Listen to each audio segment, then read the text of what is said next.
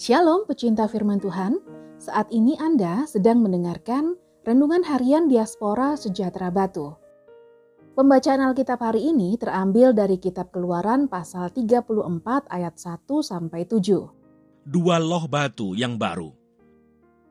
Berfirmanlah Tuhan kepada Musa, Pahatlah dua loh batu sama dengan yang mula-mula. Maka aku akan menulis pada loh itu segala firman yang ada pada loh yang mula-mula yang telah kau pecahkan. Bersiaplah menjelang pagi dan naiklah pada waktu pagi ke atas gunung Sinai. Berdirilah di sana menghadap aku di puncak gunung itu. Tetapi janganlah ada seorang pun yang naik bersama-sama dengan engkau, dan juga seorang pun tidak boleh kelihatan di seluruh gunung itu. Bahkan kambing domba dan lembu sapi pun tidak boleh makan rumput di sekitar gunung itu. Lalu Musa memahat dua loh batu sama dengan yang mula-mula, Bangunlah ia pagi-pagi dan naiklah ia ke atas gunung Sinai, seperti yang diperintahkan Tuhan kepadanya, dan membawa kedua loh batu itu di tangannya.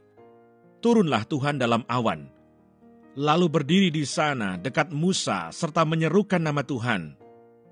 Berjalanlah Tuhan lewat dari depannya dan berseru, Tuhan, Tuhan, Allah penyayang dan pengasih, panjang sabar, berlimpah kasihnya dan setianya, yang meneguhkan kasih setianya kepada beribu-ribu orang yang mengampuni kesalahan, pelanggaran, dan dosa, tetapi tidaklah sekali-kali membebaskan orang yang bersalah dari hukuman, yang membalaskan kesalahan bapa kepada anak-anaknya dan cucunya, kepada keturunan yang ketiga dan keempat.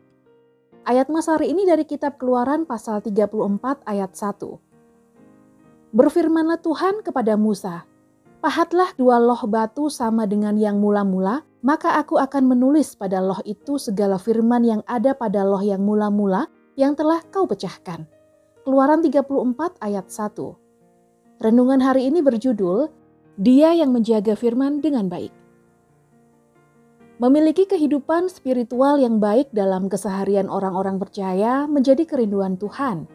Itu sebabnya ketika bangsa Israel keluar dari Mesir, maka Allah mulai menata kehidupan spiritualitas mereka.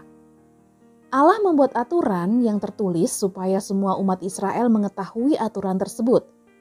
Pada akhirnya, Allah memberikan kesepuluh perintahnya dalam dua loh batu. Tetapi karena bangsa Israel memilih menyembah lembu emas, maka marahlah Musa dan memecahkan batu yang berisi hukum-hukum Allah. Meskipun loh batu tersebut sudah hancur, bukan berarti perintah Allah hilang. Allah menggantinya kembali.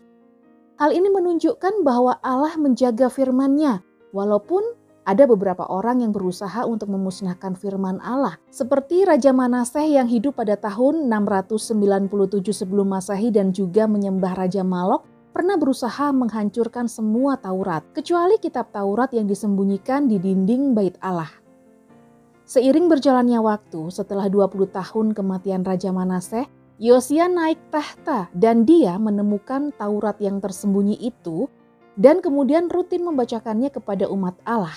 Selain itu Antiochus Epiphanes yang hidup antara zaman Malayaki dan Matius, dia membunuh semua orang yang memiliki kitab suci dan mengakibatkan pemberontakan Makabe. Akan tetapi setelah dia mati, terjadi kebangkitan terhadap Taurat atau kitab suci. Kaisar Diokletian yang hidup pada tahun 303 Masehi juga telah menghancurkan Alkitab. Tetapi 10 tahun kemudian Konstantinus Agung muncul menjadi kaisar Roma dan percaya pada Kristus.